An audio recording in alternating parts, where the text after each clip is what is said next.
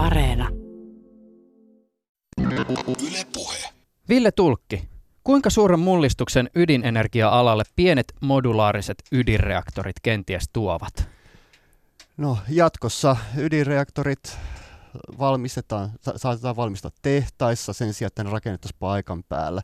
Ne toimisi osana sähköverkkoa tämmöisenä tukena ja joustavana tukena tälle uusiutuvalle energialle.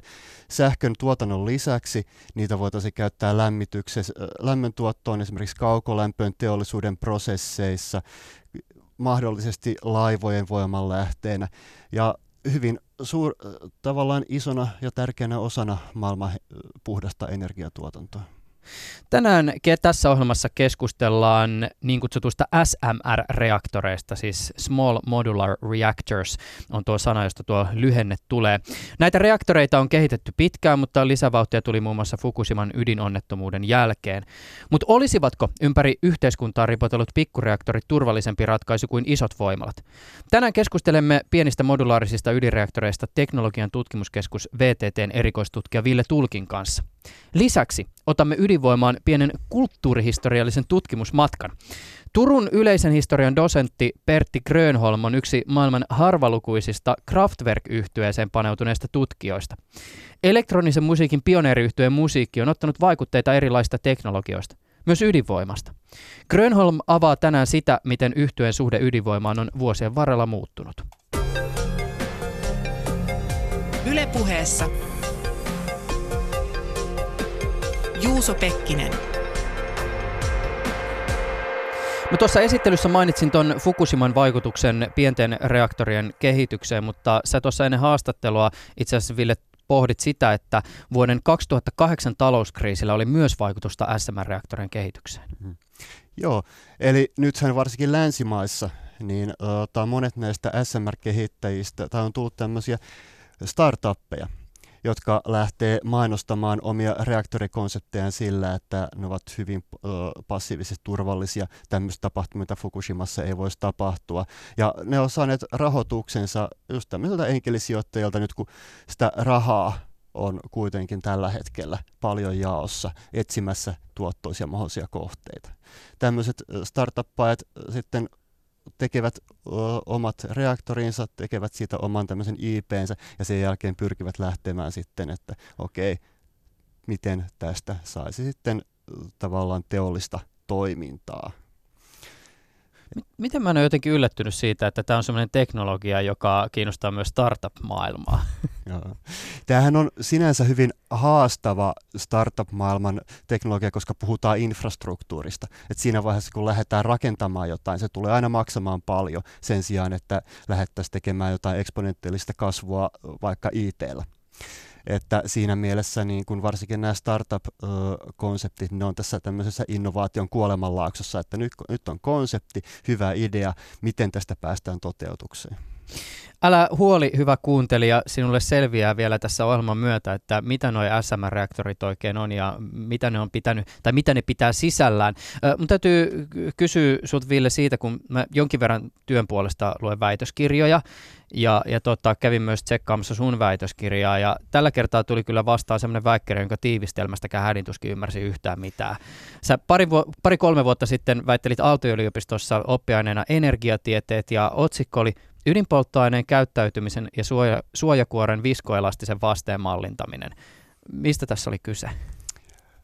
Joo, tämä otsikko on tietysti hieman hankala, mikä näissä nykyisissä nippuväitöskirjoissa on. Että oikeastaan siinä oli kaksi asiaa, mitä, ota, mistä se väitöskirja koostui.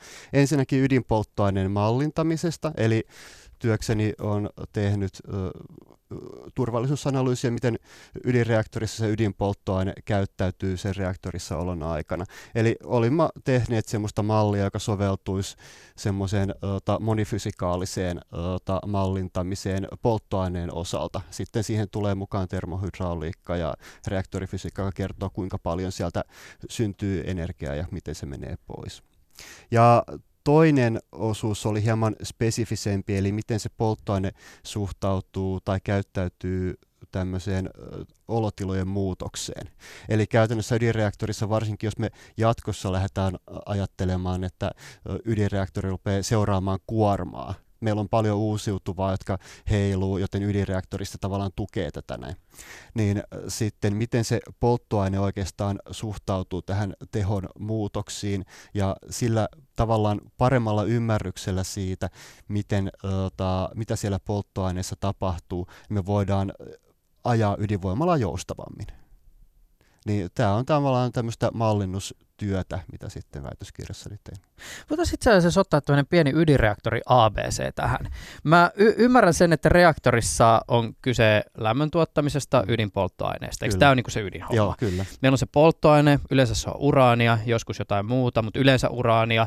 Ää, jostain tulee sitten neutroneita ja atomit halkeilee. Joo. Tässä vaiheessa mun tietämys alkaa myös hajota. Ää, neutroneita pitää joss- jossakin vaiheessa jotenkin hidastaa, Ää, puhutaan hidastiaineesta ja, ja sitten myös se, sen mä ymmärrän, että jos tarkoitus on tuottaa sähköä, niin sitten sitä sähköä tuotetaan siis, ää, tai siis sillä lämmöllä, jota tuotetaan, niin sillä pyöritetään turbiinia. Mutta mulla ei ole mitään käsitystä siitä, että miten tämä niinku teknisesti tämä prosessi esimerkiksi toteutetaan. Joo. Eli tosiaan ydinreaktorissa, niin ydinreaktio on itse asiassa aika helppo saada aikaa. Mutta mitä sä nyt tarvit on se, että kun sulla urani halkeaa, niin siitä tulee muutama neutroni, kaksi kolme. Ja ne neutronit sitten pitäisi saada jatkamaan ydin, tämmöistä ketjureaktiota. Niin äh, sulla on pari vaihtoehtoa. Joko sun pitää hidastaa ne neutronit, jolloin ne kykenee tavallaan indusoimaan fission, tai sitten sulla pitää olla riittävän paljon fissiiliä polttoainetta, että nämä nopeat neutronit kykenee tekemään sen. Joten ö, meillä on joko hidastinaine tai sitten korkearikasteista polttoainetta. Hmm.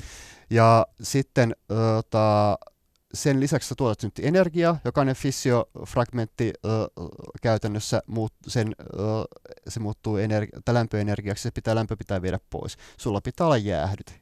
Eli meillä on perinteiset ota, ydinreaktorit, meillä on vettä, joka toimii sekä neutronien hidasteena, se neutronit osuu niihin vetyatomeihin ja sitten myöskin kulkee tai vie sen lämmön pois sinne turbiinille. Mutta sitten meillä on näitä kehittyneempiä konsepteja, joissa esimerkiksi ota, hidastin voi olla hiiltä, grafiittia ja sitten meillä on helium virtaus, joka vie sen lämmön pois.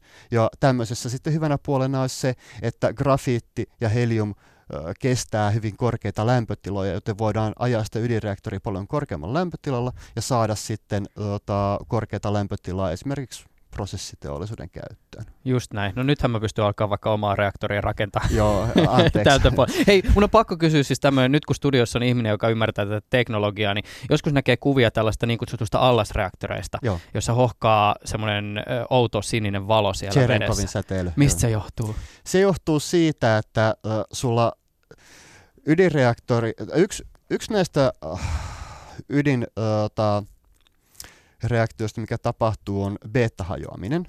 Eli käytännössä tuota, protoni muuttuu neutroniksi tai toisinpäin päästää ulos sitten elektronin tai tuota, positronin, joka on siis antielektroni. Ne kulkee vedessä ja ne indusoi sitten tuota, valoa kulkiessaan, kun ne osuu tuota, toisiin elektroneihin mm. ja sitten tulee valo. Ja vedessä on semmoinen puoli, että nämä elektronit ja positronit, ne kulkee nopeammin vedessä kuin mikä se paikallinen valonnopeus on. Eli vedessä valonnopeus on hitaampi. Joo. johtuen väliaineesta. Ja koska nämä kulkee ota, nopeammin ota, siellä vedessä kuin valo, niin siinä tulee tavallaan tämmöinen niin kuin, ota, samanlainen ota, ilmiö kuin yliääni koneessa tulee tämmöinen ääniräjähdys, niin siinä tulee sitten valona saman, samanlainen tämmöinen ilmiö, että se rupeaa hohkamaan sinisenä. Uuu, okei, okay, kuulostaa ma- makealta ja se myös näyttää hienolta. Mutta äh, tässä itse asiassa mä mainitsin ton äh, allasreaktorin, niillähän ei siis tyypillisesti tuoteta Eikö se ole niin, että niille ei tuota energiaa? Ää, Vai ne on enemmän tämmöisiä niin koereaktoreita? Siis, tai opetusreaktoreita? Käytän, käytännössä joo, nykyään tota, vesi, tota, vesitäytteiset allasreaktorit on lähinnä niin kuin tosiaan koe- ja opetuskäytössä, niin mutta nyt oli just tota, Kiinassa, he tota, on tämmöisiä suunnitelmia, että käyttäisi tämmöistä allasreaktoria niin kaukolämpön, tu- kauko- tuotantoon. Se allasreaktori totta kai se ei voi olla ylipaineessa, joten he tekisivät 90 asteista vettä ja ottaisivat sen sitten tota, lämmönvaihtimien kautta kaukolämmön tuotantoon. Se varmaan riittää suhteellisen hyvin. Eli käytännössä mitä tässä tapahtuu, sulla on massiivinen allas vettä, jossa tota, sulla sitten on se reaktori siellä ja sieltä otetaan lämpöä. Se olisi hyvin halpa itse asiassa rakentaa, koska siinä ei ole, paine, se, siinä ei ole painetta ja sillä tota, tavallaan helppo varmistaa, että se on täysin turvallinen, koska jos jotain tapahtuu, niin sitten sulla on semmoinen olympia-allas täynnä vettä, joka kiehuu pikkuhiljaa pois, mutta siinä kestää siis päiviä ja viikkoja. Mm. Ja ta, tavallaan Kiina lähtee esimerkiksi tämmöisellä tekemään just kaukolämpöä pohjoiseen Kiinaan, missä on puoli miljardia ihmistä jotka ota, on tällä hetkellä saa lämpönsä hiilestä. Mm. Niin se on aika massiivinen ajatus itse asiassa. Mm. Tässä muuten samaan aikaan, kun sä oot puhunut, niin tässähän on tullut jo ilmi hieman tämmöisiä sanoja, joiden kautta voi johtaa myös erityyppisiä siis reaktorityyppejä. Mm. Sä oot puhunut akti- äh, niin kuin nopeista ja hitaista Joo. neutroneista, ja eikö tämä ole niin yksi tämmöinen määritelmä? Joo, Joo eli tota, käytännössä nämä nykyiset reaktorit on näitä termisiä tota, reaktoreita, joissa hidastetaan neutronit. Niin just. Semmoisia on just nämä vesireaktorit ja sitten just tämmöinen grafiittihidasteinen reaktori. Sitten puhutaan myös nopeista reaktoreista, joilla käytännössä, jossa ei ole sitä hidastinainetta. Niissä on sitten ylimäärän neutroneja, joilla voidaan tehdä kaikkia jännää. Käytännössä sovelluksesta riippuen joko polttaa pois pitkäikäisiä aktinideja, kuten plutoniumia, tai sitten hyötää lisää polttoainetta. Eli käytännössä puhutaan joko polttoreaktoreista tai sitten hyötyreaktoreista. Ja näillä hyötyreaktoreilla käytännössä voitaisiin satakertaistaa se ota, uraanin määrä, tai siis sen ota, polttoaineen määrä, mikä meillä on käytettävissä. Ja sä puhuit myös passiivisesta reaktorista tuossa aikaisemmin. Joo, eli aj- ajatus on se, että meillä on näitä reaktorin turvallisuuden takaa erilaiset turvallisuustoiminnot. Eli ne on käytännössä reaktiivisuuden hallinta, jälkilämmön poisto ja ota, noi radioaktiivisten aineiden ota, pito pois ympäristöstä. Niin varsinkin tämä jälkilämmön poisto on tämmöinen iso haaste, mikä nyt käytännössä esimerkiksi Fukushimassa oli. Mm. Sitten kun reaktori sulkeutuu, se tuottaa vielä lämpöä jonkin verran, joka pitää saada pois. Niin tota, ajatus siitä, että meillä on tota, turvajärjestelmiä, jotka toimii passiivisesti ilman mitään, että ihminen käy jossain niin tai just. sähköä tungetaan johonkin. Ne Kenenkään toimii, ei tarvitse painaa nappia. Kenenkään ei tarvitse painaa nappia. Ne toimii paineerolla, ne toimii ota, painovoimalla, ne toimii tavallaan ihan niin kuin luonnonvoimilla. Niin just aivan. Okei, mutta tämä oli myös kiinnostava kuulla, että ne toimii nimenomaan luonnonvoimilla, Joo. eikä esimerkiksi niin, että siellä on joku tekoäly, joka Joo, miettii, ei. että mitäköhän tässä nyt tehdään. Eikö se on just se, että se ihan pohjautuu siihen, että vesi, vesi virtaa alaspäin kuin painovoima. Niin just. Ja sitten jos puhutaan SMR-reaktoreista, niin eikö niitä ole, y- ymmärtääkseni aika paljon niitä kehitellään nimenomaan passiivisina. Joo, kyllä. Tai siis, aj- ajatus on se, että periaatteessa mitä isompi reaktori meillä on, sitä enemmän siinä on lämpötehoa ö, suhteessa siihen ulkopinta-alaan, mikä tekee sen ota, lämmön johtamisen pois vaikeaksi. SMR, ne osa, yksi tämmöinen niiden ota, juttu on se, että ne on riittävän pieniä, että me voidaan varmentua siitä, että meillä turvajärjestelmät voivat toimia passiivisesti. Hmm. Eli ihan vaan lämpö johtuu yksinkertaisesti pois sylinteristä. Tai sitten ota, meillä on riittävästi vettä, jotta käytännössä voidaan todistaa, että tämä veden ke- keittymiseen kuluisi ö, seitsemän viikkoa tai mm. muita vastaavia. No, mi- miten, sit, siis, mi- miten tämmöiset pienet modulaariset ö, ydinreaktorit sit määritellään? Koska siis, eikö, ymmärtääkseni pienempiä reaktoreita no. on ollut iät ja ajat, niitä on ollut laivoissa ja sukellusveneissä. Mikä tässä on nyt uutta? Joo, eli aikaisemmin varsinkin niin kuin maalla olevissa pienissä reaktoreissa, niin nehän oli tehty tämmöisiksi kokeilukappaleiksi enemmänkin. Eli ajatus on siinä, että okei, harjoitellaan tämmöisellä vähän pienemmällä, okei, nyt me osataan tämä teknologia, tehdään isompi. Ja tällä ollaan haettu tätä suuruuden ekonomiaa. Nyt näissä pienissä modulaarisissa reaktoreissa se juttu on se, että sen sijaan, että valmistetaan semmoinen iso, niin jos, okei, jos lähdetäänkin sit siitä, että kun me lähdetään siitä, että meillä on pieniä reaktoreita, tehdään monta niitä, ja voidaan katsoa, että sen sijaan, että meillä on suuruuden ekonomia, meillä on sarjatuotannon ekonomia. Sen sijaan, että me ö, rakennetaan reaktori paikalla, me tehdään, valmistetaan mahdollisimman suuri osa tuolla tehtaissa. Ja siis, siis jossain olisi siis ydinreaktoritehdas. Käytännössä mahdollisesti. Huhhuh, me eletään tulevaisuudessa. Niin. Si- si- Sitten kun se tehdas jossain Si- on. Sitten kun se tehdas kä- käytännössä, täällä on siis, sä voit ajatella vaikka, meillä on laivavarustamo, Joo. jossa tehdään laiva. Et eihän se, koko laiva ei tehdä siellä. Se, sulla on massiivinen määrä alihankkijoita, jotka tekee erilaisia asioita ja tuo ne tehtaalle. Mutta sitten siellä itse laivavarustamassa sulla on se hyttimoduuli, joka laitetaan vaan paikalle, liuutetaan paikalle ja sitten sulla on lopuksi sulla on se laiva. Hmm. Niin vähän vastavalainen konsepti tässä olisi takana. Kuinka kauan näistä SMR-reaktoreista on puhuttu? Ää, ajatuksena ne on ollut aika pitkäänkin. On ollut tavallaan niin kuin nähty, että tämmöinen yksittäiset reaktorit, isot reaktorit, niin äh, se ei ole loppujen lopuksi välttämättä ihan mahdollista ylläpitää niiden rakentamisen osaamista. Länsimaissa oli parikymmentä vuotta, kun ei rakennettu reaktoreita, ja nyt huomataan, että toimitusketjut on mitä on. Et sen sijaan niin ajatus on se, että meillä olisi tämmöisiä pieniä reaktoreita, jotka va- sarjavalmistettaisiin, niin ota, se on ajatuksena ollut pidemmän aikaa. Nyt sitten ehkä viimeisen 10-15 vuoden aikana niin ota, maaperä on tosiaan tullut ota, otollisemmaksi sille, että oikeasti lähdetään niin kuin tekemäänkin näitä. Ehkä viimeisen kymmenen vuoden aikana kansainväliset ota, viranomaiset, kuten Yhdysvaltojen NRC, on indikoinut, että okei, he voivat ruveta keskustelemaan näistä asioista. Tätä ei tapahtunut esimerkiksi niin 2000-luvun ihan alussa. Mm. A- avaa vielä vähän tätä, mitä se tarkoittaa siis, että maaperä on tullut otollisemmaksi. Minkä takia viranomaiset on nyt suostunut alkaa Joo. keskustelemaan, minkä takia ei ole aikaisemmin suostuttu, mi- mi- minkä takia startupit on kiinnostunut näistä? Joo. Siis, ota, no okei, ihan e- ensimmäinen esimerkki, mitä aina kun puhutaan tämmöistä SMRistä, oli Toshiba 4S, jota he lait, olivat laittamassa Galenan kylään Alaskaan, missä sitten, joka oli käytännössä ajatus siinä, että sen sijaan, että se on semmoinen kylä, joka pitää rahdata hirveän määrän diiseliä aina kesäisin, ja sen sijaan, että se ota, putputtaisi semmoista isoa diisseliä jatkuvasti, niin okei, pieni reaktori sinne. Niin. Mutta sitten Yhdysvaltojen viranomainen NRC totesi, että joo, että kyllähän meillä on, ota, meillä on tämä sääntö, että reaktorin lisenssimaksu on jotain miljoon, satoja miljoonia vuodessa, mikä on ihan ok isolle reaktorille, mutta semmoinen pikkuselle, niin sehän maksaa enemmän kuin se reaktori maksaa valmistaa. Eli se oli vaan tämmöinen täydellinen no-go.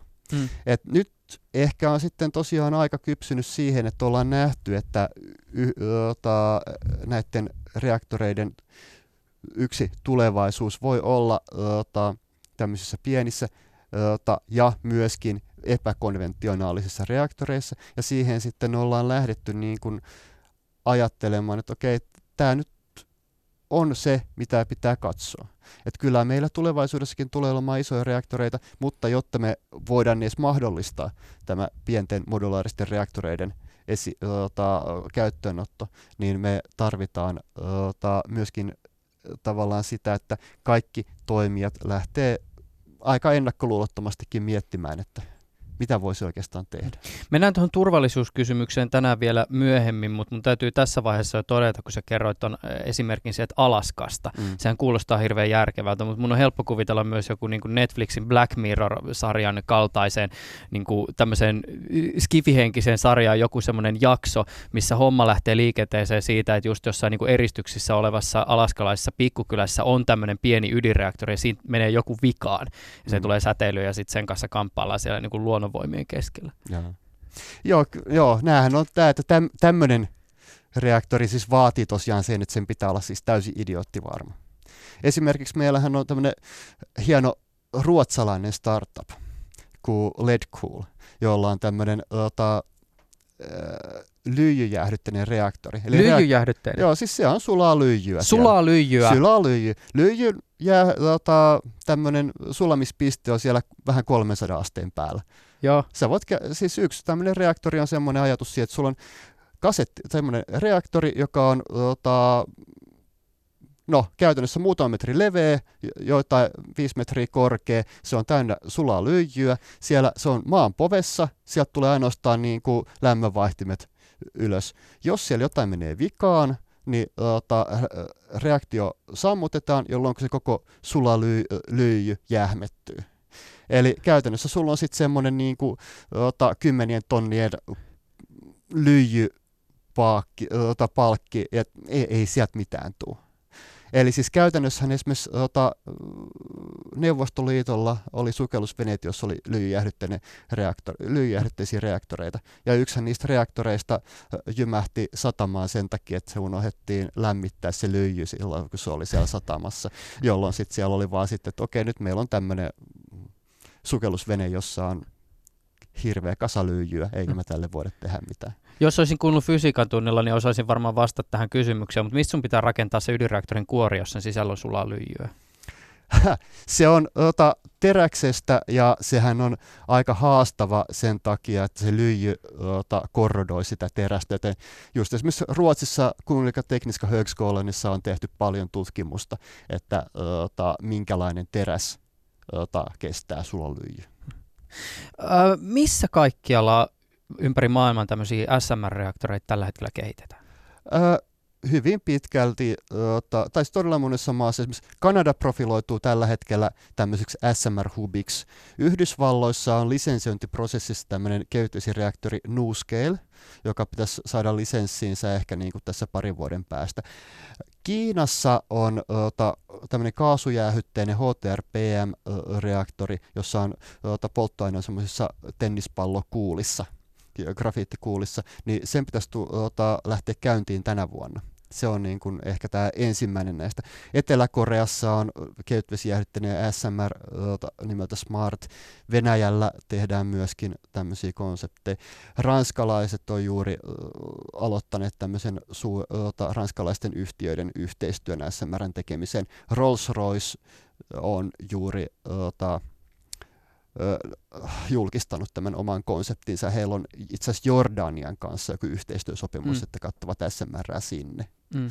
Eli siis käytännössä kyllä nämä kaikki ydinvoimatoimijat niin kuin, ota, niitä tällä hetkellä on tekemässä, ne on eri vaiheissa. Länsimaissa se varsinkin niin kuin nämä ota, kehittyneet reaktorit on tämmöisen ota, enkelisijoitteen startuppien varassa. Idässä taas puolestaan enemmän valtiotoimijoita. Ja tämä kuulostaa siltä, että tämä on ihan just kohta täällä tämä teknologia siis ihmisten keskellä Joo. arjessa, Joo, tämä vai? On, tämä, on, tämä on vähän semmoinen tota, juttu, että niin kuin osittain tämä on niin kuin tämä kehitys on ollut yllättävänkin nopeaa.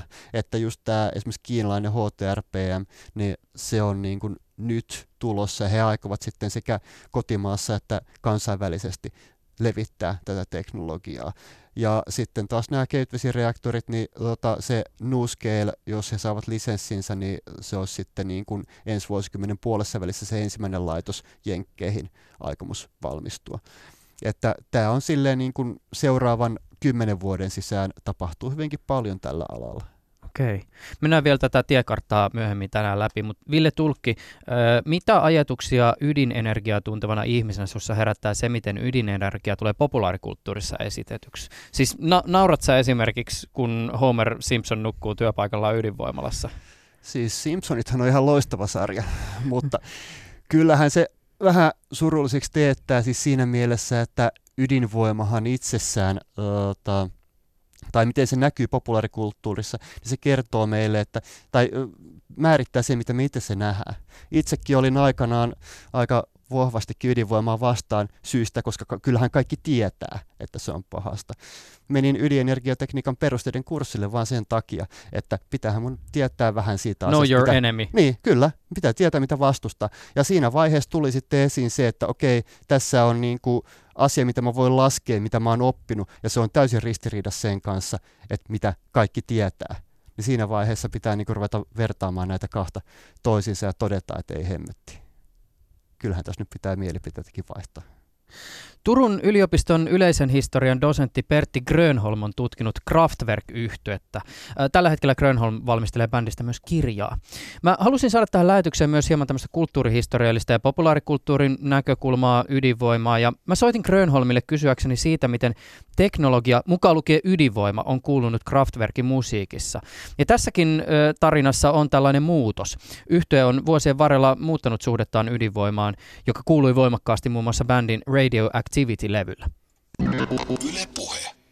Niin, Kraftwerk on leimallisesti semmoinen yhtiö, joka, joka on niin todellakin kommentoinut tekniikkaa, tekniikan kehitystä, koski se sitten ää, saksalaisia moottoriteitä autobaanlevyllä tai, tai sitten ydinvoimaa tai radiotekniikkaa tai elektronisen musiikkitekniikkaa radioactivity-levyllä tai rautateitä, matkustamista, liikkumista ylipäänsä Trans-Europe Express-levyllä tai sitten robotiikkaa, tietokoneita näissä tota, tämän Machine ja Computer World-levyillä, niin tavallaan se on aika harvinaista pop- ja rock että ne rakentaa koko niin kuin, imagonsa ja koko konseptinsa tämmöisen teknisen, teknisen kehityksen ja tekniikan historian ja tekniikan nykyisyyden varaan. Että siinä mielessä niin kuin Kraftwerk ei ole ehkä mikä tahansa bändi, että siinä mielessä on hyvä tämmöinen ikkuna tiettyyn tapaan ajatella tekniikasta.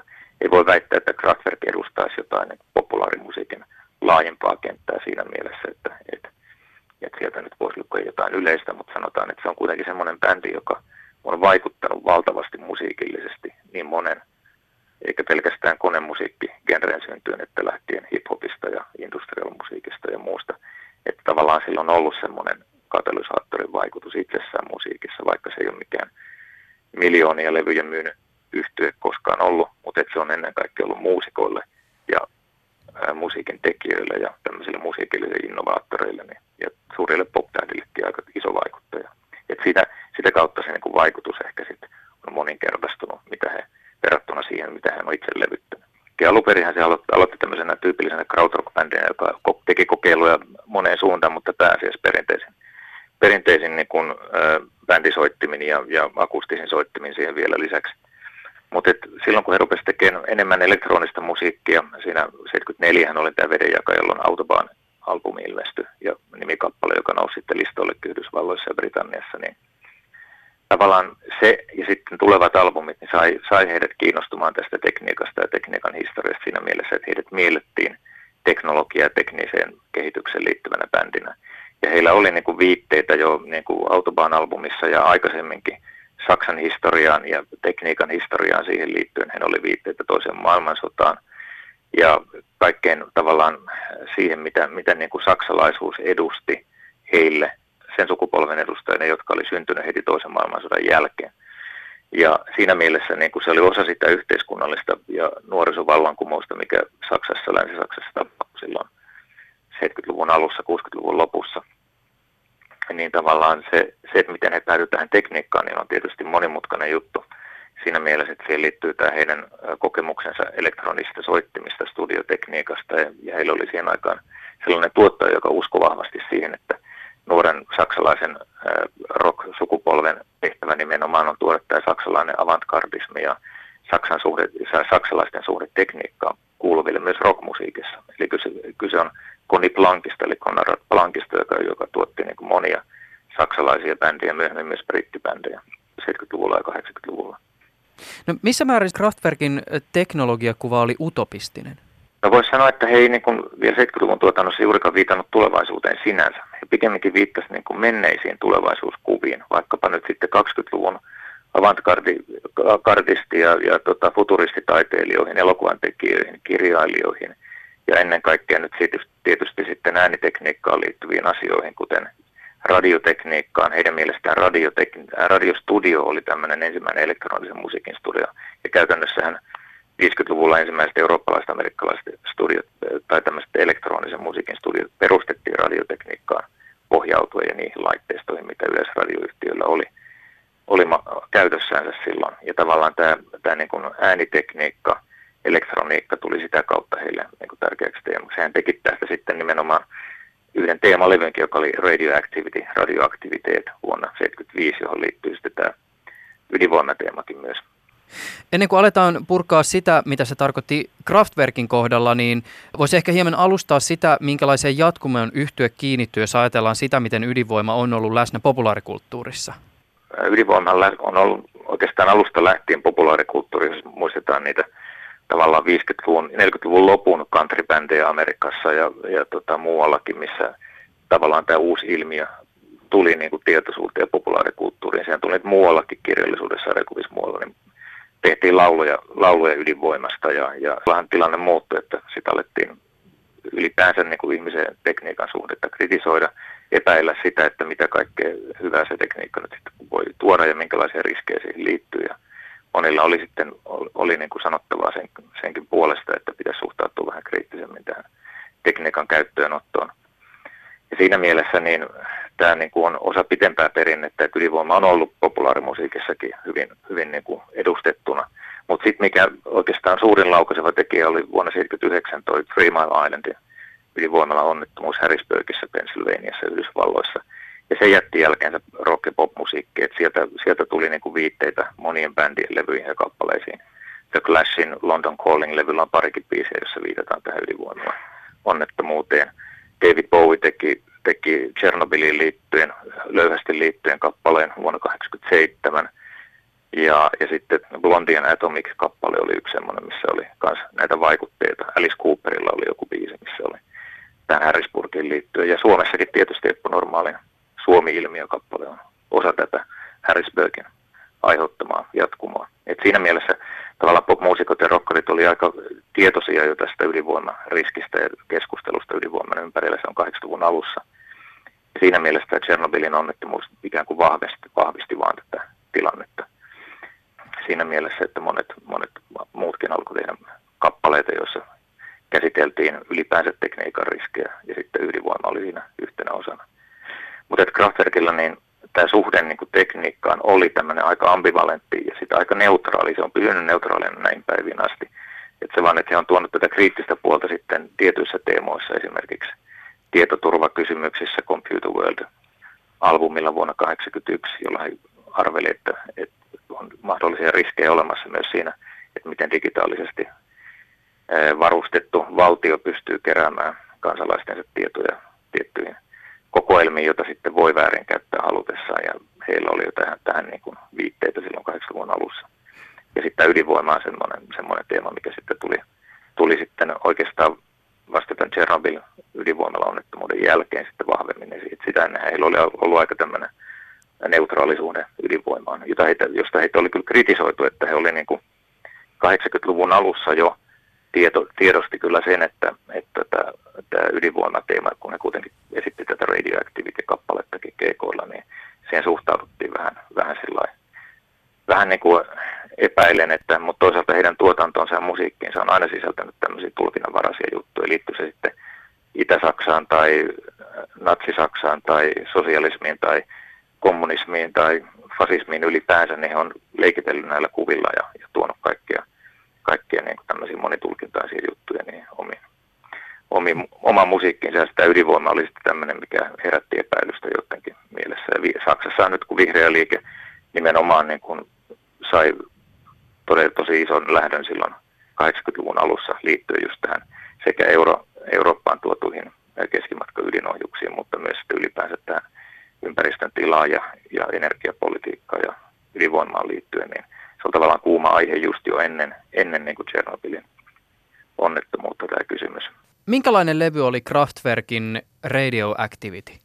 Joo, no oikeastaan kyse on siitä, että kun he saivat tämän ensimmäisen singlänsä läpi Yhdysvalloissa ja se nousi, nousi listolle radio, radiosoitossa ympäri Yhdysvaltoja, niin se mikä niin kuin tässä teki vaikutuksen oli nimenomaan se, että pienet, pienet paikalliset äh, amerikkalaiset radioyhtiöt soitti tätä singleä aika paljon, niin kuin muitakin sen hittejä tietysti. Se oli paljon tämmöisen niin kuin ison radioasemaverkoston, joka oli riippumaton mistään niin kuin yleisradiotyyppisistä eurooppalaisista systeemeistä, vaan se oli tosiaan tämmöisiä yliopistoradioita ja paikallisradioita, jotka, jotka soitti sitä musiikkia.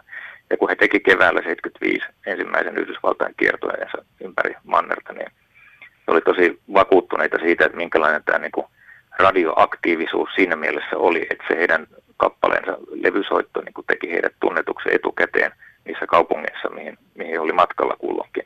Ja tavallaan se niin kuin hämmästytti heitä, että Euroopassa ei mitään vastaavaa systeemiä ollut. He oli toki ollut Länsi-Saksan yleisradioyhtiön televisio- ja radiokonserteissa esiintynyt, mutta ei mitään vastaavaa systeemiä, joka, joka saattoi levittää popmusiikkia näin tehokkaasti. Tavallaan heille tuli myös semmoinen niin kuin siltä kiertueelta semmoinen ajatus, että he on itse tämmöinen radioasema oikeastaan joka lähettää sitten musiikkia sieltä omasta studiosta, että he tekevät musiikkia omassa studiossa ja heidän levynsä on ikään kuin tämmöistä radiolähetystä. Ja siihen aikaan oli, oli sitten toisena keskustelun Länsi-Saksassa oli eh, suunnitelmia, että kuinka paljon uusia ydinvoimaloita ollaan 70-luvulla ja 80-luvulla rakentamassa Länsi-Saksassa. Se herätti paljon keskustelua. No, sehän alkaa Geigermittarin, Geigermittarin äänellä, äänellä ja, ja sitten koko albumi. Ja sitten siinä on semmoinen väli, välisoitto, missä kuullaan niin kuin yhteen, yhteen miksattuna iso joukko erilaisia uutistiedotteita tai uutis, uutispätkiä, jossa kerrotaan nimenomaan tästä Länsi-Saksan tulevaisuuden ydinvoimapolitiikasta. Että tavallaan nämä molemmat puolet tästä radioaktiivisuussanasta niin tuli käyttöön sillä albumilla. Että siinä on, on tämmöinen niin kuin aika mielenkiintoinen teema, teemakombinaatio sitten kaiken kaikkiaan. Se tekee just siitä albumista vaikeasti tulkittavan, että mitä mieltä he oikeasti on tästä ydin, ydinvoimasta, kun he kuitenkin puhuu sitten monista muistakin asioista, esimerkiksi radiotähdistä, radiosoitosta, radioasemista ja, ja viittavat omaan, omaan lapsu, omiin lapsuuden kokemuksiinsa, milloin he kuuntelivat näiden eurooppalaisten elektronisten kokeilustudioiden tuotantoa, vaikkapa nyt sitten Länsi-Saksan yleisradioyhtiön yö, yömusiikkilähetyksinä silloin 50-luvun lopulla, 60-luvun alussa. Se on semmoinen aika iso, iso vyyhti, mitä mä oon käsitellyt parissakin artikkelissa. Siinä tavallaan kuvastuu se näkemyksensä siitä, että tekniikka, mitä me käytetään, niin se ei tunni mistään taivaasta tipahda, vaan sillä on pitkä historia ja sillä on tavallaan semmoinen niin modernismin eetos ja niin kuin sosiaalisen ja, ja niin kuin teknisen tämmöisen vallankumouksen eetos kulkee aina siinä mukana. Ja se ei ole mitään niin kuin sellaista, mikä, mikä niin kuin, mitä pitäisi pelätä tai mitä pitäisi vastustaa sinällään. Ei myöskään tietenkään pitäisi välttämättä kritiikittömästi omaksua. Mutta että tavallaan se tekniikan ambivalenttisuus tuli tosi, tosi niin kuin mielenkiintoisella tavalla tässä vuoden 75 Radioactivity-albumilla mm. esillä.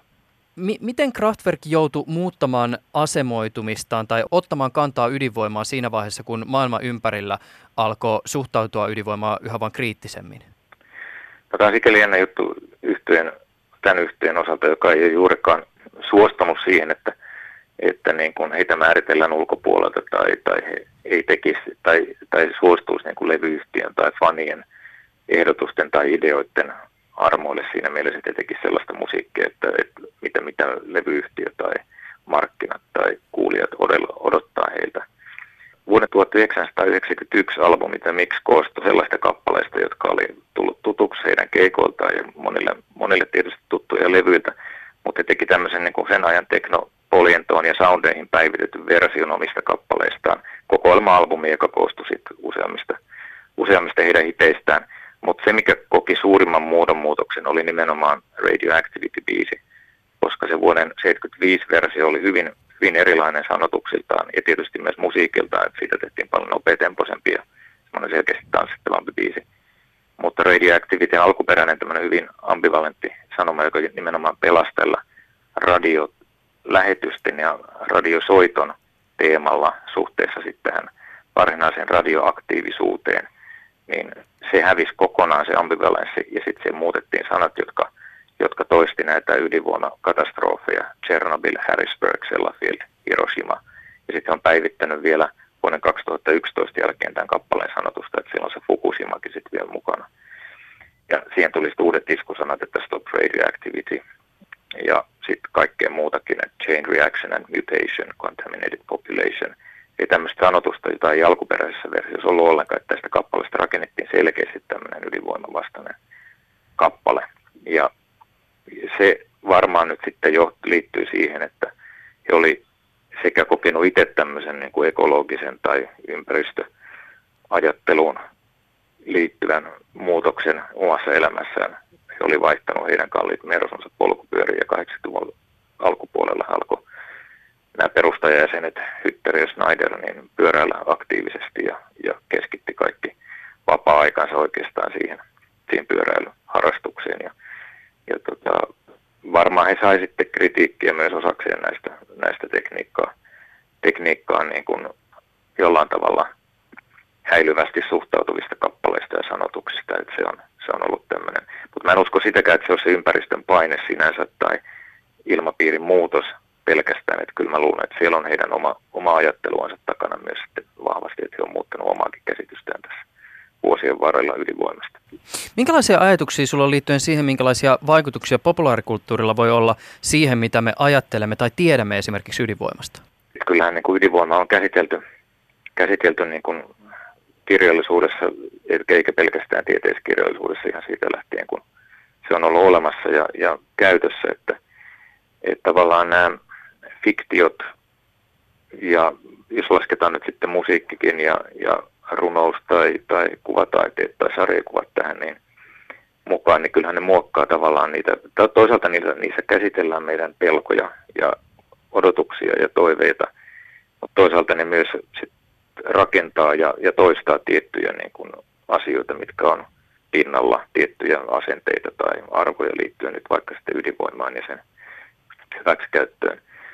Mutta sen arvoa sitten niin kuin on vaikea tällaisena niin kuin vaikutusmekanismina lähteä pohtimaan ja tutkimaan, mutta joka tapauksessa kyllähän nämä niin kuin asiat esillä on ollut ja koko ajan niin kuin jossain Saksassakin tämä ydinvoimakeskustelu on käynyt, käynyt tiiviinä.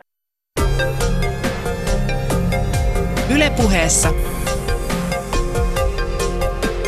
Juuso Pekkinen.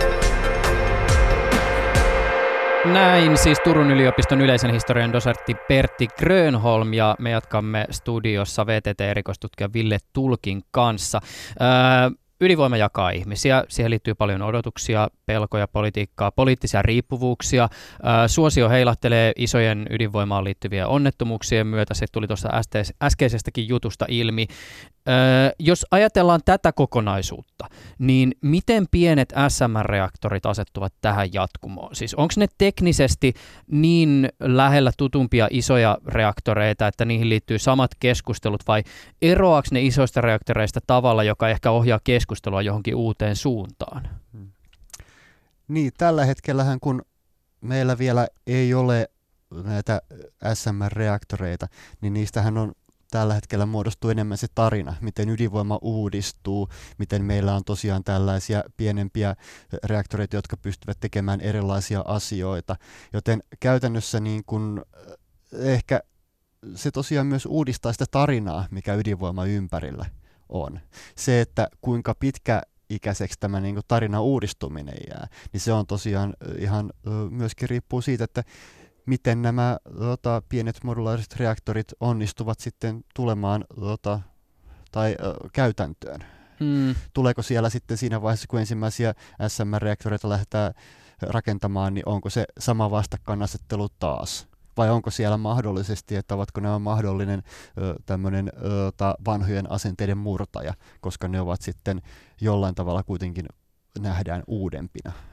No mennään mahdollisuuksista uhkiin. M- mitä perinteisten ydinvoimaloiden ongelmia tämmöiset pienet reaktorit ehkä ratkaisis? No siis tällä hetkellähän ota, länsimaissa ydinvoiman rakentaminen on ota, aika jäissä, ja siis nämä uudet rakennusprojektit ovat ota, pitkittyneet. Ihan tämmöinen, siellä on siis kokemus, ota, projektin johtaminen, ota, projektin loppuun saattaminen. Eli periaatteessa tämmöisillä SMR-reaktoreilla voitaisiin tästä mahdollisesti päästä. Eli periaatteessa ajatus olisi se, että siinä vaiheessa, jos meillä on vaikka tämmöinen NuScale-reaktori, jota on rakennettu ota, Yhdysvaltoihin, siellä on käytännössä samassa altaassa 12 reaktoria, niin jos joku haluaa ostaa 13, niin se voi olla aika varma, että kyllä se kolmaskin, kolmaskin toista sieltä löytyy hmm. tai valmistuu. Eli esimerkiksi miten vaikka tuulivoimasta on tullut halpaa, niin se on se, että ollaan rakennettu, rakennettu, rakennettu. Samaan niin kuin tavallaan tämmöinen toimitusketju sitten voitaisiin rakentaa tämmöisten pienten reaktoreiden ympärille. Ö, yksi asia on tietysti isoilla reaktoreilla, eli käytännössähän ne on hyvin turvallisia, mutta se turvallisuus sitten tehdään teknisten ota, laitteiden avulla, jotka voi varsinkin niin kuin, ota, kansalaisille olla niin kuin hyvin haastavia, että se on käytännössä insinööri sanoo, luota minuun. Mm. Et sit jos meillä on tämmöisiä SMR, joissa just tämmöisiä passiivisia ratkaisuja on enemmän, tai pohja, pohjaa niihin passiivisiin ratkaisuihin, nekin voi olla niin kuin helpommin tavallaan luotettavissa. Mm. Et siinä vaiheessa, kun sä näet se iso, tai kuvan siitä isosta vesialtaasta ja siellä sanotaan, että okei, toi ei keity pois, niin voiko se olla esimerkiksi niin kuin helpommin luotettavissa, että tämä oikeasti tämä homma toimii. Mm. Että jos katsoo näitä isoja onnettomuuksia, nyt Fukushima ja ihmisten mielipiteitä, ydinvoimasta. Niin Fukushimahan laski ydinvoimamyönteisyyttä muutaman vuoden ajan monessa maissa Suomessakin, ja ainakin kyselytten perusteella se on pompannut takaisin. Että iso ongelma tällä, tai iso haaste ydinvoimalla tällä hetkellä on just se taloudellisuus. Miten se todistaa sen taloudellisuuden nyt? E, ja ainoa tapa mielestä todistaa on se, että nämä projektit rakennetaan loppuun asti sille aikataulussa. Jossain Kiinassa tämä on niin kuin ydinvoimalla rakennetaan viidessä vuodessa. Japanissa ennen Fukushimaa niin tota, yksi ydinvoimala rakennettiin vajaassa kolmessa vuodessa semmoista. Kor- Arabiemiraateissa päättivät 2006, että nyt he haluavat ydinvoimaa täysin nollasta lähti. Siellä on ensimmäinen voimala rakennettu valmiiksi. Mm. Ja tässä lähti ihan nollasta. Eli käytännössä tämä niin kuin SMR tekisi myöskin tämmöisiin valmiisiin talouksiin tai valmiisiin teollisuusmaihin tavallaan tämmöisen sarjavalmisteisuuden mahdollisuuden. Mutta jos me käydään vielä läpi näitä, näitä sovelluskohteita, on mm. jo jonkin verran tässä lähetyksessä tullut esiin, mutta niputetaan niitä yhteen. Siis, että mihin tämmöisiä voisi käyttää? Tietysti energiantuotantoon ää, ja myös tämä ikään kuin skaalautuvuus voisi olla yksi tämmöinen ikään kuin niin sanotusti hyvä puoli tässä asiassa. Mm. Sä mainitsit tässä myös niin kuin aikaisemminkin, äh, aikaisemmin tämmöisiä niin kuin toisia mahdollisuuksia, siis esimerkiksi niin, että vaikka jonkun niin kuin teollisuuslaitosten yhteyteen voisi mahdollisesti rakentaa tämmöisiä pieniä reaktoreita ja sitä voisi käyttää vaikka lämmöntuotantoon. Joo, eli käytännössä se, että mitä me voidaan, tai minkälaisia sovelluksia voidaan laittaa, niin riippuu tietysti tota, itse reaktorista, minkälaista lämpöä sieltä saa. Nämä kevytvesireaktorit, ne sieltä saa ehkä sitä 300 asteista höyryä. Niin ota, ne on ota, soveltu esimerkiksi suolan poistoon, ota, kaukolämpöön, ö, niitä on myös joku vaneritehdas ollut Saksassa, joka on käyttänyt ydinvoimalasta mm. ota, höyryä. Että se on tämmöiset. Sitten kun puhutaan tämmöisistä kaasujähdytteisistä reaktoreista, mitä nyt Kiinassa siis valmistuu, niin ää, niillä puolestaan kemian teollisuus, tota, katalyytit, katalyyttiset prosessit, kaikki tämmöistä. Tällä hetkellä me käytetään tota, maakaasua Euroopassa todella paljon teollisuuden tota, energiaan, kivihiiltä monissa paikoissa, Suomessa tota, varsinkin niin biomassaa. Eli käytännössä niin kuin voitaisiin joko poistaa tämä fossiilisten käyttö, tai sitten jos meillä olisi tälle biomassan sivuvirroille jotain muita käyttöjä, niin voitaisiin sitten niin, saada samasta tota, raaka-aineesta enemmän tuotteita, kun me otettaisiin se energia tota, sitten ydinenergialla puhtaasti. Mutta siis toisin sanoen jossakin tulevaisuuden kuvassa voisi ajatella, että tämä sovellus johtaisi maailmaan, jossa meillä ei olisi välttämättä yhtä, kahta, kolmea ydinvoimalaa ympäri maata, vaan että meillä olisi tämmöisiä ydinreaktoreita siellä täällä, esimerkiksi isojen teollisuuslaitosten yhteyksissä. Esimerkiksi just isojen teollisuuslaitosten yhteydessä, iso, suurien kaupunkien lämmön tuottamiseen mahdollisesti. Että silloin se olisi tota, tosiaan tämmöinen niin kuin osana isoa teollisuuskombinaattia – yksi reaktori. Miten kun siis perinteisissä tämmöisissä isoissa sähköä tuottavissa ydinvoimalassa on tietysti koulutettu henkilökunta, mm. voimala on suojattu terrorismilta, yleensä on varauduttu erilaisiin luonnonmullistuksiin, vaatimukset on siis aika korkealla. Jos me ajatellaan, että me lähdetään ripottelemaan tällaista tekniikkaa ympäri maita ja mantua, niin miten suuri haaste on valvoa, että jokainen reaktori on sijoitettu paikkaan, joka on A, hyvin suojattu kaikilta uhilta, ja että B, reaktorin kanssa on tekemissä vain sellaiset ihmiset, jotka osaa sitä käyttää. Mm. Että siellä ei ole Homer Simpsoneita revitty pystytty ydinreaktoreita pyörittää. Siis tämähän on, tavallaan tulee olemaan se ota, rajoite, että kuinka paljon me voidaan ota, oikeastaan tätä ydinvoimaa käyttää hyväksi, koska sen on oltava turvallista, sen on oltava suojattu, sen on oltava ö, pätevän käyttöhenkilökunnan käytettä, ö, käyttämä. Eli onhan sitten olemassa tämmöisiä niin kuin mahdollisia skenaarioita, että miten esimerkiksi meillä olisi sitten tämmöinen toimija, joka käytännössä tuottaisi sen lämmön palveluna. Eli käytännössä tota, joku ydinvoima-alan ammattilainen tota, olisi vastuussa siitä reaktorista, omista sen reaktorin, ja sitten heillä olisi sitten sopimus siinä, että okei, me tuotetaan tämä lämpö teille johonkin hintaan. Esimerkiksi tämmöinen. Mutta eihän se tosiaankaan voi olla sillä tavalla, että ei meillä kukaan tule hyväksymään sitä, että ihan kuka vaan lähtisi ydinreaktori operoimaan. Kyllä se pitää aina olla se osaava henkilö. Ja tämä on sitten yksi näistä syistä, minkä takia ota, ihan joka kylään ei ole tulossa reaktoria, koska se käyttöhenkilökunta pitää olla koulutettu ja siitä tulee totta kai kuluja, joten käytännössä niiden reaktoreiden koolla on, tai reaktori, sanotaan voimalaitosten koolla, koska yhdessä voimalaitoksessa voi olla monta reaktoria, mm. niin voimalaitosten koolla tulee olemaan joku alaraja tästä syystä. Mm. No miten tämä vanha kunnon ydinjäte? Öö, se on, Suomessahan meillä on tämmöinen konsepti, että ota, pistetään ydinjäte, ota, loppusijoitetaan kallioon. Mutta tuottaisiko ja, nämä pienet modulaariset joo. ydinreaktorit suhteessa siihen tehoon, jota ne tuottaa yhtä paljon vai vähemmän enemmän kuin käytännössä, perinteiset ydinvoimalat? Käytännössä ota, kevytvesireaktorit, niin kevytvesi SMR, niissä on polttoaine lähes identtistä ota, isojen reaktoreiden kanssa. Se on käytännössä, ne niput on lyhyempiä. Eli käytännössä se on ihan samanlainen ota, ratkaisu niissä kuin ota, näissä ota, isoissa laitoksissa.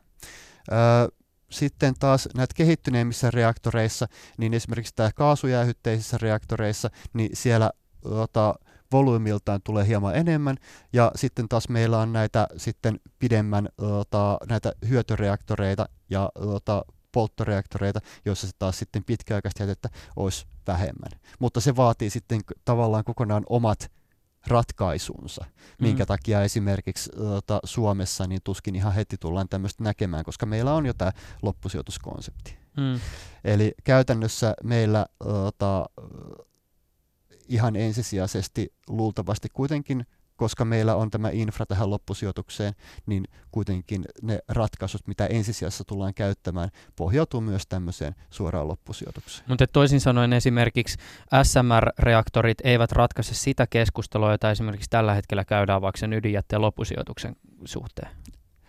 Ei ratkaise. Käytännössä se on sitten sen ydinjätteen loppusijoituksen niin kuin hyväksyttävyys, joka kuitenkin tällä hetkellä vaikuttaa siltä, että Posiva, tulee saa, tai Posiva hakee sen, sitä lupaa lähivuosina sitten tähän loppusijoitukseen. Hmm. Tässä muuten tulee mieleen yksi myös tämmöinen ehkä äh, uusi argumentti, jolla vastustaa myös y- ydinvoimaa. Siis se, että jos meillä olisi tämmöisiä pieniä SMR-reaktoreita, hmm. niin sehän lisäisi myös tämmöisen niin kuin ydinmateriaalin myös niin kuin ikään kuin logistista jalanjälkeä. Tai siis sitä liikuteltaisiin enemmän vaikka maanteilla. Siis sitä hmm. polttoainetta niihin reaktoreihin ja sitten taas toisaalta sitä ydinjätettä reaktoreista pois. Ja hmm. tämä voi katsoa lisäävän jotain riskejä. Joo, siis Saksassa varsinkinhan täällä on aina suuria mielenostuksi.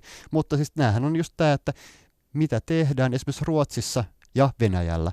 Molemmissa naapurimaissa on ota, keskitetty välisijoitus. Eli kaikki ota, voimaloiden ota, jätte, ydinjätteet niin sijoitetaan keskitysti jossain paikkaa. Et jos meillä olisi monta ydinreaktoria niin käytännössä luultavasti jonkinlaista samanlaista ratkaisua pitäisi ruveta miettimään Suomeenkin. Hmm.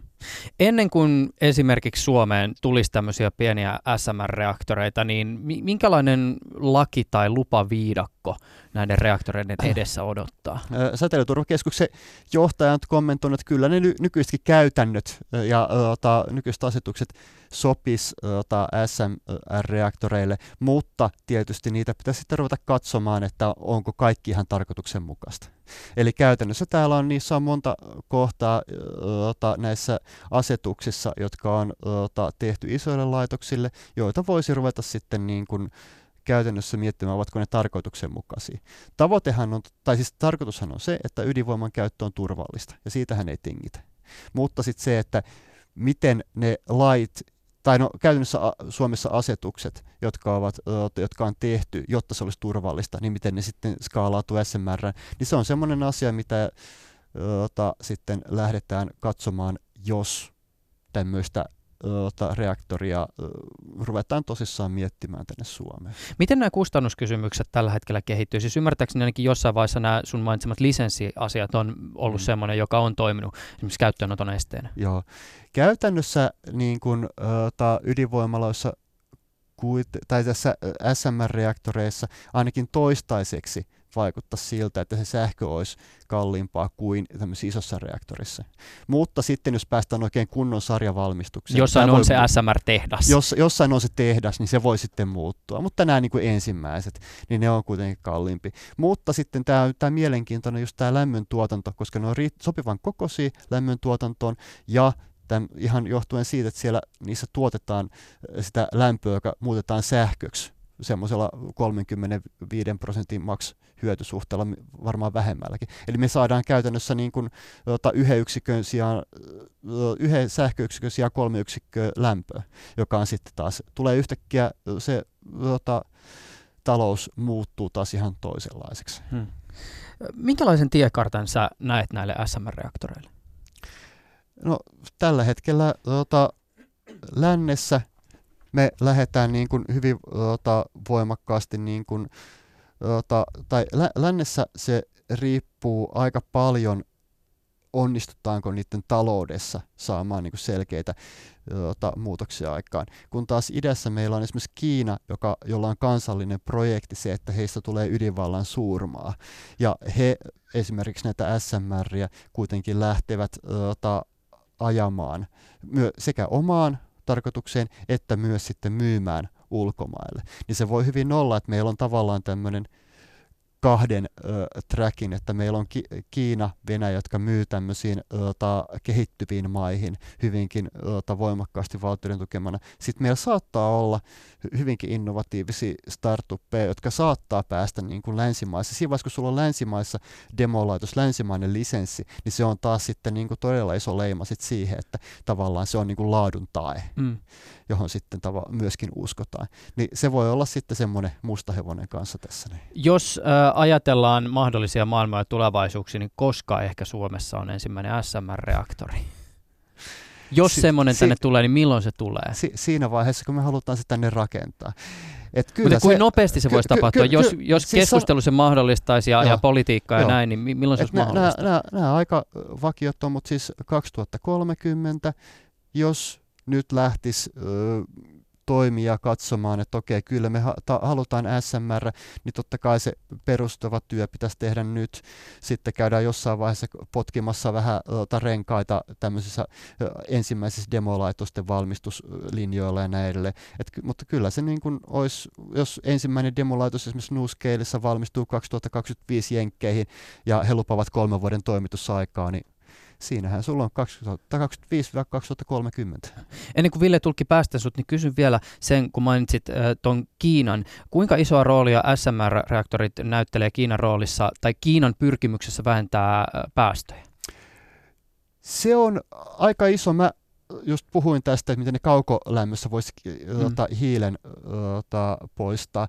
Toisaalta just tämä kaasujähdytteinen kuulakekoreaktori, mikä heillä on, niin se on tavo- suunniteltu osittain siksi, että he voisivat modernin uuden hiilivoimalansa korva, sen hiilipöntön korvata tämmöisellä reaktorilla. Että se olisi plug-in ratkaisu. Plug-in ratkaisu, kyllä. Ja siinä vaiheessa, kun he ovat investoineet tosi paljon näihin uusiin hiililaitoksiin, niin ainoa tapa po- ota, ottaa ne pois linjoilta on tarjota tämmöinen plug-in ratkaisu. Ja tämä olisi sitten yksi tämmöinen mahdollisuus. Ville Tulkki, kiitokset tästä keskustelusta. Ylepuheessa Juuso Pekkinen.